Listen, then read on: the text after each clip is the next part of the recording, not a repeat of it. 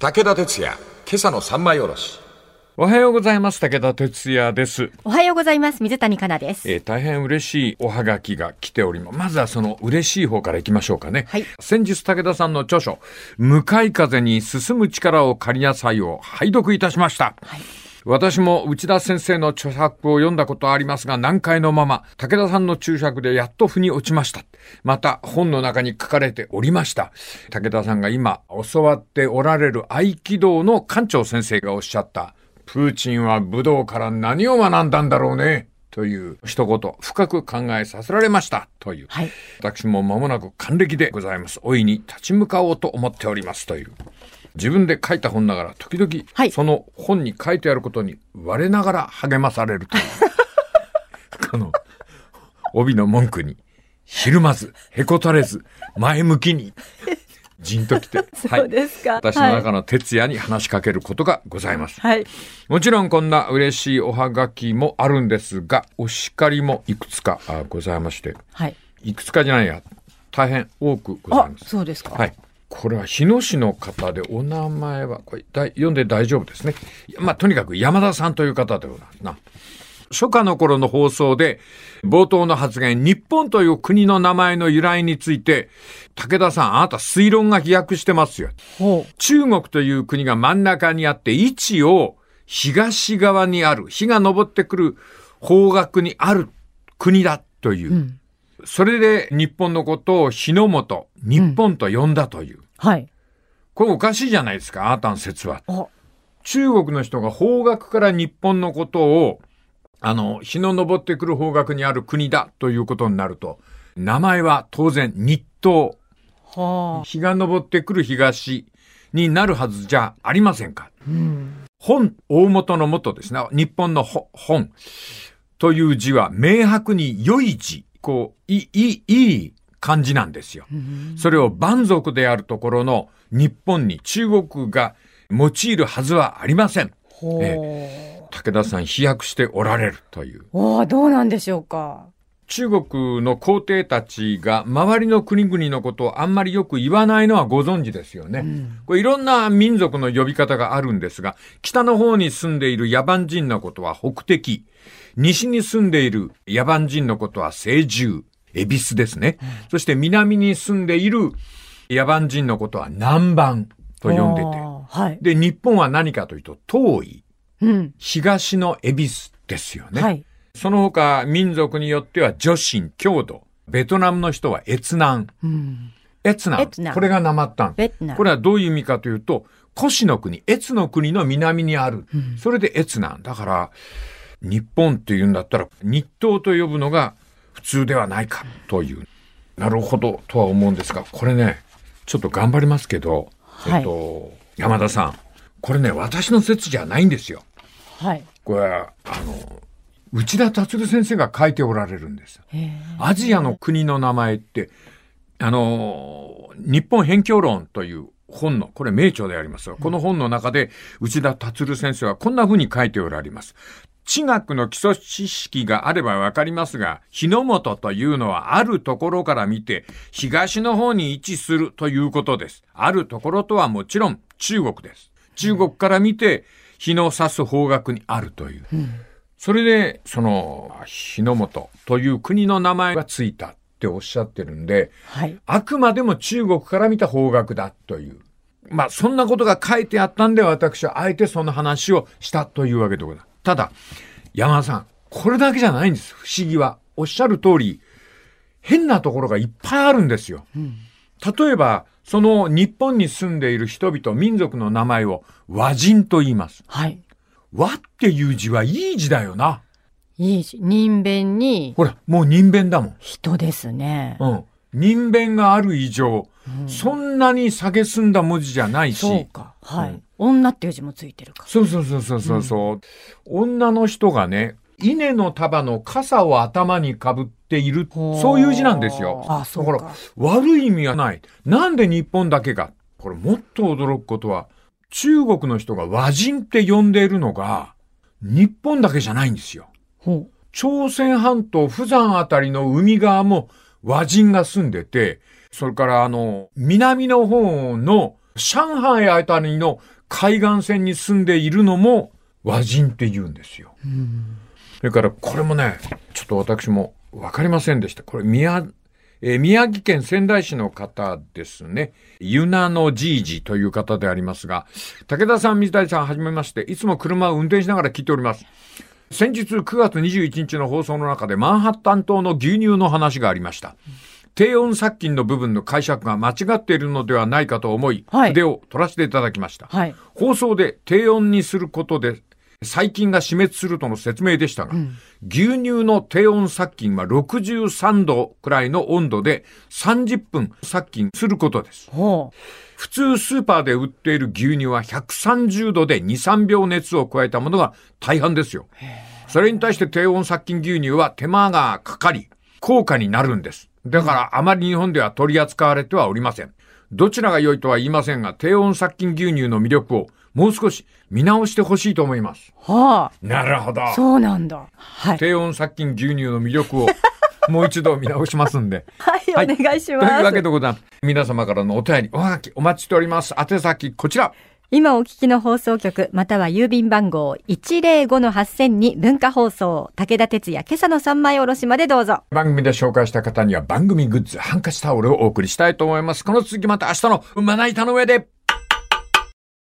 武田鉄矢、今朝の三枚おろし。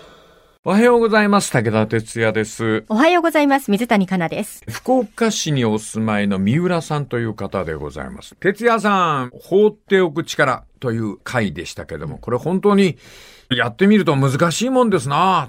哲也さんのお立場は特に難しいと思います。ご自分がおっしゃった言葉がすぐに反応するし、日本国民が動くので大変だと思います。哲也さんの心のコントロールはどのようにされているのでしょうか？とても気になりますし、その点お伺いしたいな。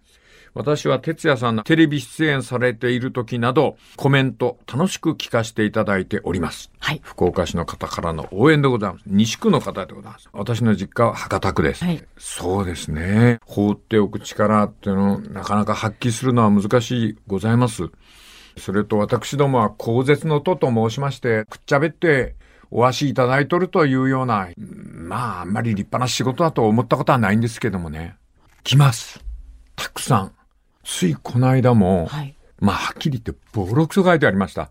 ええ私がステージに立ってその人のふるさとを上から目線で呼んだっていうのがうん気に入らない。それで、ステージも見たけど、千葉や中村という仲間の方が声が出てて、あなたは出てなかった。それで、まあ、その人からのあのメッセージでしたけど、声を出す練習。はい。そこからやり直した方がいいっていう。そうですか。はい。そういうのもありましたうですね。やっぱり、あの、心やっぱ折れるんですよ、人並みに。哲也さん結構折れますようんね。そうそう。ガクッと来てたんだけど、その人が私のステージを見たっていう街に全く記憶がないんです。で、その県にも記憶がないんですよ。うんその県に最近行ってないんですよ。なんか誤解されたのかもしれそない。れがね、かな、面白いな。なんだろうな、この運命の噛み合わせは。とあるスタッフから、その県に行くんで、広告のために少しラジオ局の人と喋ってくれっていうプロモーションがあって、はい。それわっと見たら、その県に、その町に、11年前に行ってるんですよ。11年前？はい。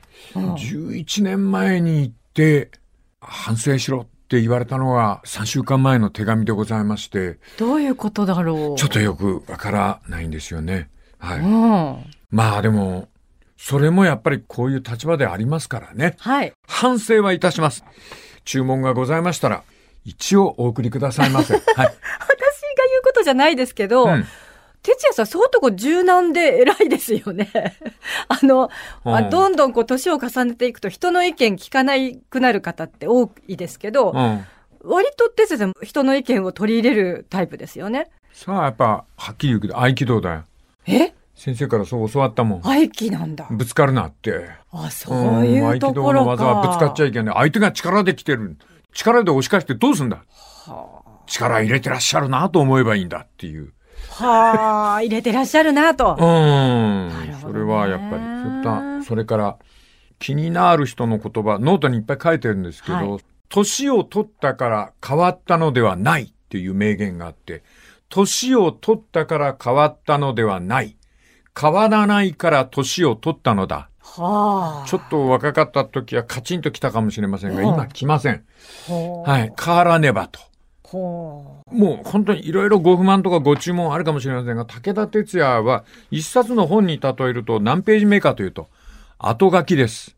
私は後書きを生きておりますんで、はいそれからもう一つですね、これわざわざ事務所にまでいただきましたから、よっぽど腹が立ったんでしょうね。う。そうですか。はい、行きます。はいこれは私が悪いんです。はい。え武田さんの三枚おろしは、ウォーキングの最中、えポッドキャストで聞いておりますと、はい独特の解釈で小気味いいんですが、時々大きく間違ったことをおっしゃいます。9月の11日の番組の中で、マガタマ、その材料を糸魚川の目のとおっしゃってましたが、これは翡翠です。おっしゃる通り。翡翠か翡。翠だった。目の、ごめんああ、ごめん。目のっておっしゃってた気がします。翡翠翡翠でした、翡翠でした。はいご指摘ありがとうございます。おお名前は竹内さんという方でございます。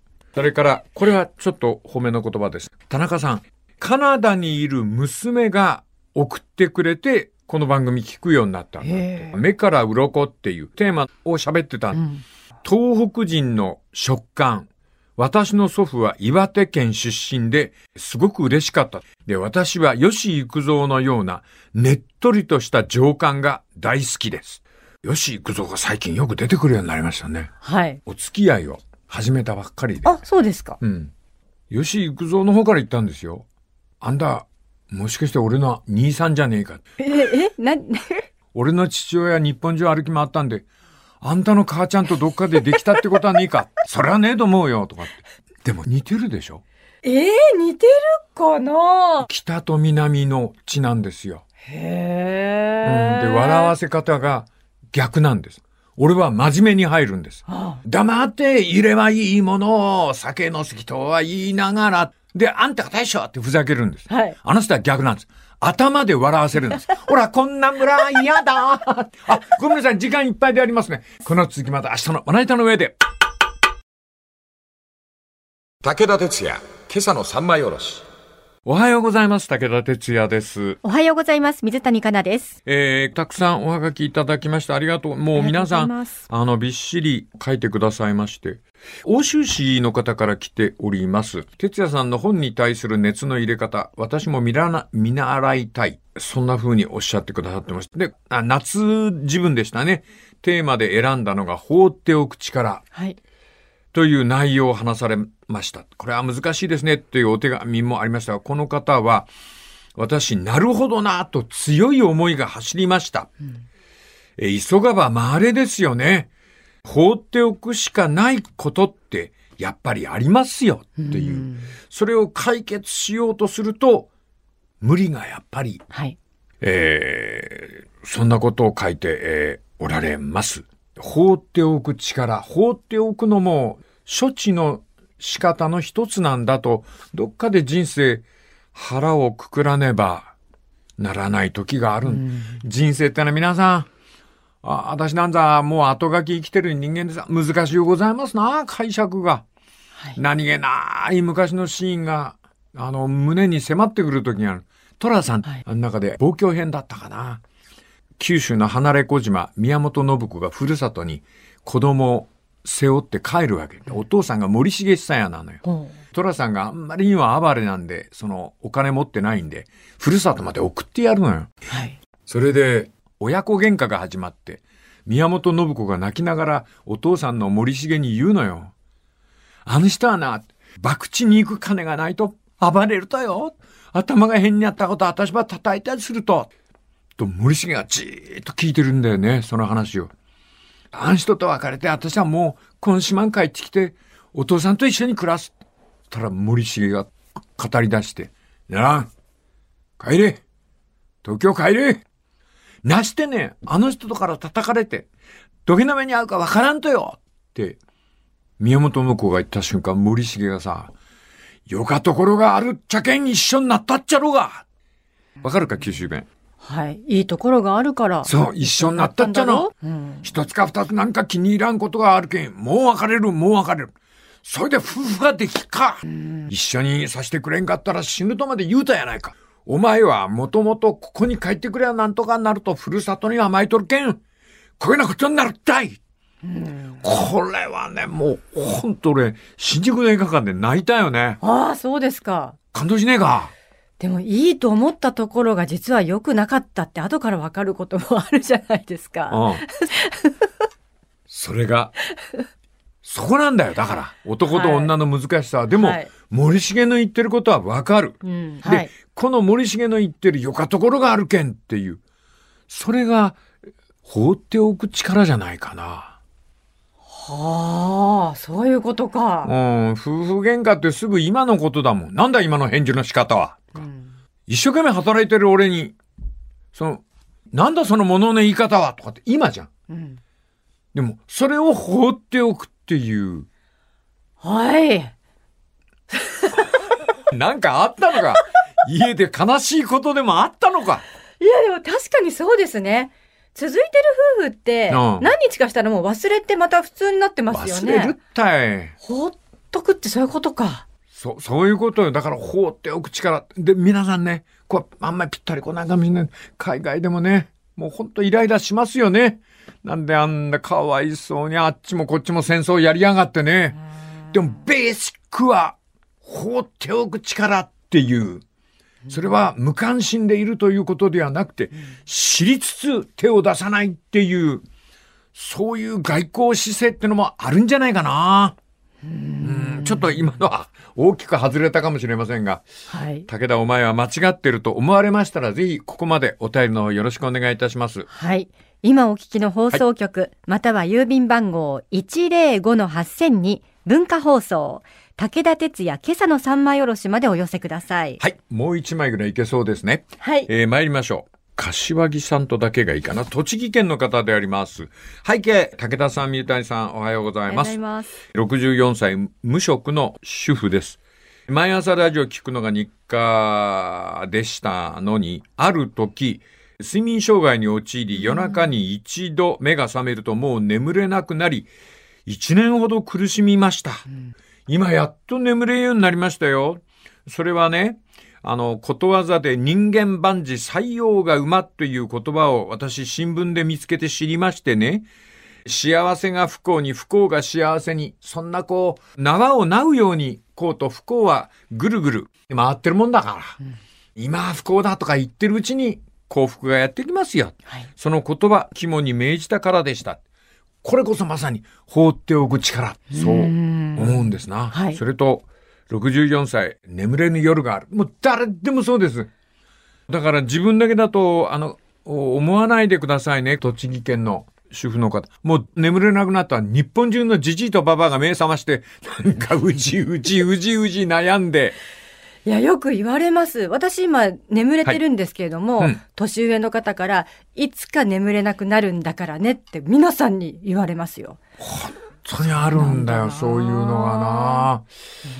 でも、それが人生というやつの味わいなんでございますな。生きていきましょうはい。この続きまた明日のおナイトの上で。武田鉄矢、今朝の三枚おろし。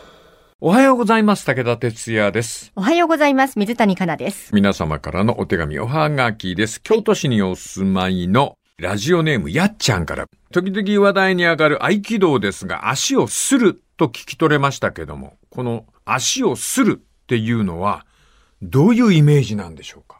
私全く想像ができません。すり足すり足でですすね。ね。剣道の時もすり足ですよね。合気道も？すり足です。すり足。なんですり足なんだろう。すり足って脳狂言の歩き方だよね。はい。一瞬たりとも足の裏が舞台の板から離れないっていう。あれは一体どこから生まれたか。はい。かなさん、田んぼ、え？稲植える時の足の運び。すり足なんですか？すり足です。すり足じゃないと潜っちゃいます、足が。はあ、そうなんだ。はい。あの泥の上をするんです。踏んだらダメです。体重かけないってこと？体重かけないんです。田んぼ、泥田の上をスムーズに移動するという足の運びです。はいで、あまりにも泥が柔らかい時に履いた履物が下駄です。うん。下駄の呼び名はタゲタ。田んぼで使う道具として発展しました。タゲタ、鼻緒がサンダルと違って、サンダルは寄ってるでしょ？あ、足の股に。はい、はい、ははいい。下手は真ん中だ。真ん中だ。うんなんでかっていうと、体重を分散させるために。あれ片っぽに寄せたと、その寄せた方に沈む可能性があるんで。そういうことなんだ。うん。これね、京都お住まいのやっちゃんさん、お相撲さん見るとわかります。お相撲さん突っ張り合いするときに、あの、ゴジラみたいな歩き方、足上げません。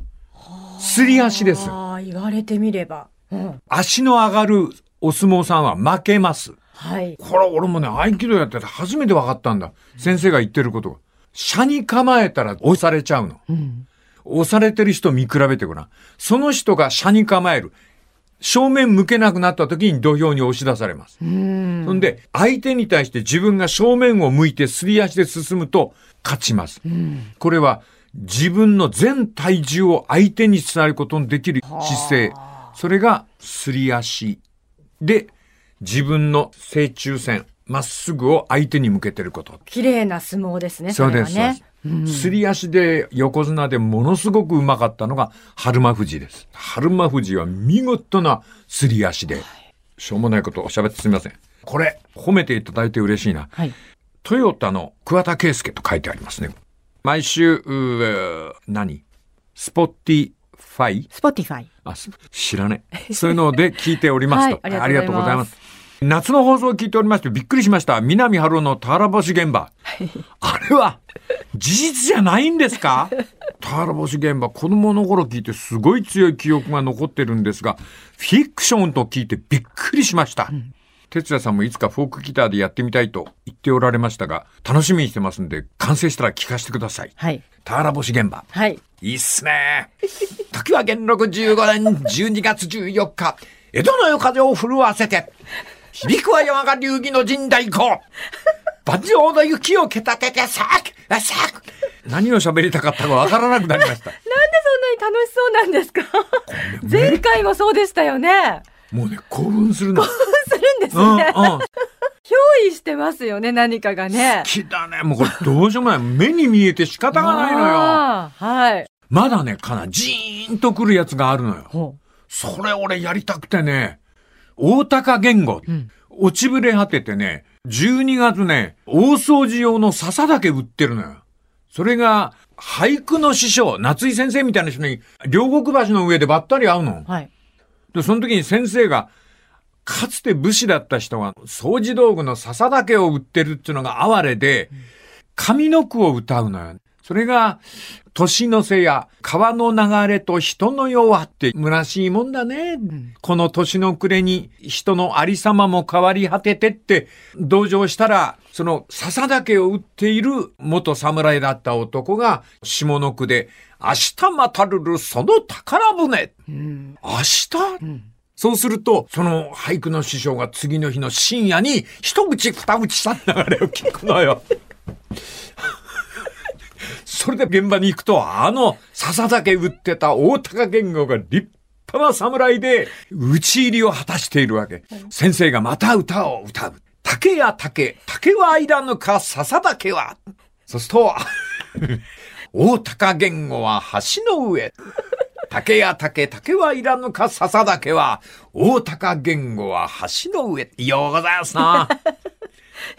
ごめん、何を言いたかったの全然わかんないです。ただ、皆さん、中心蔵は皆さんの魂の奥深いところに入ってる。だって、思いません？ペンネームトヨタさん。今、あの、集団アイドルで、AKB とか、うん。乃木坂とか、桜坂とかいるじゃないですか。はい AKB は何人？48人。えー乃木坂は？大体みんな48人ぐらいじゃないですか。そうです。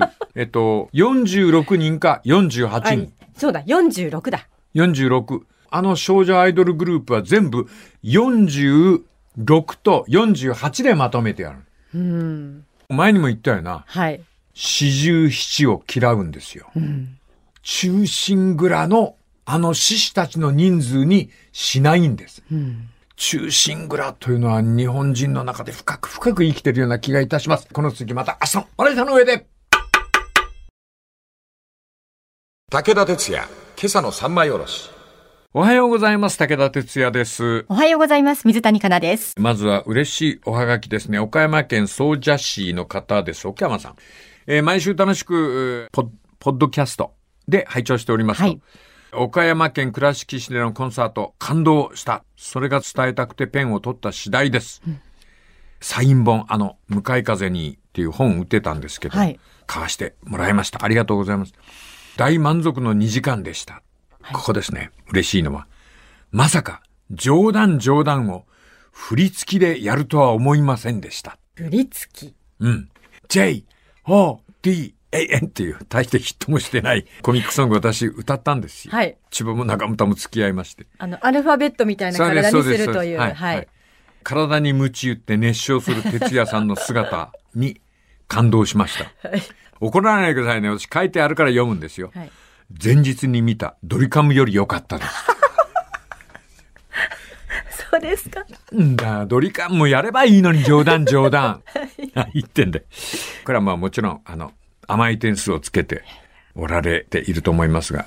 はい。哲也さんは、ステージの前の方にいたお嬢さんが気になってそっちばっかり言ってましたって。あ、そうですか？そんなことはないですよ。でも見えますよね、ステージね。前の方は見えます。うん。うちはあんまり暗くしないんですよ。はい。私どもは似合わないんですよ。もう大きい会場は似合わないし、金のかかった照明も似合わないんですよ。シンプルですよね、哲也さんのステージはね。10曲歌うとすると照明が灯るのは4曲か5曲目です。それまでうんあの、つけっぱなしにしてあります。はい。さあ次行きましょう。これだ。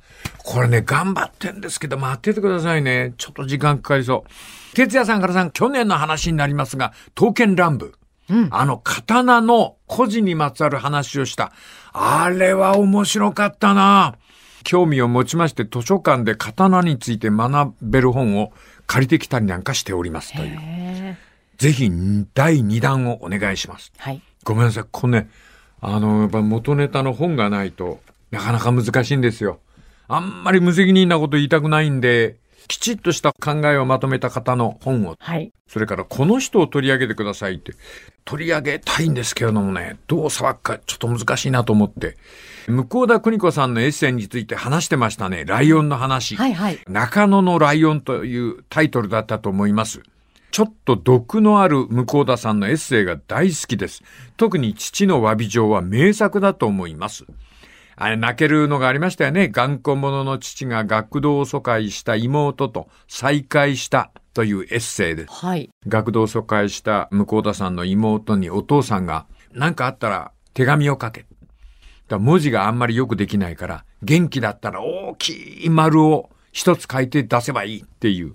そうすると、その丸が届くんですけど、だんだんだんだん丸が小さくなっていくという。んで、学童疎開が終わって妹が帰ってきた時、父は我が娘を抱きしめて大声で泣いたという、もう戦中派ならではのいいエッセイですな、伊藤さん。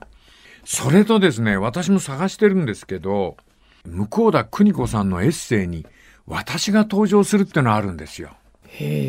どういう。聖子中太郎っていう水曜劇場 TBS のドラマ制作、ポスター撮りのシーンに行ったら、みんなが楽しそうに笑っている。中覗いたその出演者の一人の若者が全員を笑わせていた。その若者は武田鉄矢という青年で、山手線沿線の駅をずっと唱えるだけ実際そんなことされてたんでしてたな。御徒町とか、上野、上野とかって、それと真面目にやってるとおかしくなってきてみんな笑い出すんだよね。うんそれをえるなく褒めてくださって、胸がキュンとなったんですけども、はい。それが何のエッセイだったのか、もしご存知の方がおられましたら、番組でまた威張りたいと思いますので、はいえー教えてください。最後一枚いけるかな？北区にお住まいの方です。えーごめんなさい。ペンネームちょっと見つからない。毎朝聞いているんですが、ラジオは耳から音が入ってくるので、頭の中で哲也さんの話聞きながら漢字変換してます。その漢字変換が正しかったかどうかわからないんで、もやもやが残りますよ。うん。で、今週のテーマは、孫子の兵法。その孫子がわからないんだって。そうか。ああ。これは、あの、孫に子供と書いて、はい中国の軍事学者の名前が孫子なんですよ。それを孫子の兵法って言うんですけど、なるほどななるほどな だから、ホームページかなんかで書いていただけないだろうかという。まあ確かに耳で聞いて、あれこれ、ど、なんだろうっていうのはありますからね。あるよな、確かにな。うん。俺もこの間ね、あの、あの歌の意味が何十年かぶりに初めて分かった。郷ひろみさんの、どれですか？ダラララララララララダリララララララララおよ、あ違う。よろしく哀愁よろしく哀愁。ああ。あそこの歌詞のとこ。どこですか？君と一緒にいないときは、あの、愛想が出るのさっていう。え？愛想が出るのさ。愛、わかった愛育てるの差だ愛育てるの差を聞き間違えてたんですね。そうそうそう。愛想が出るのう差。ん。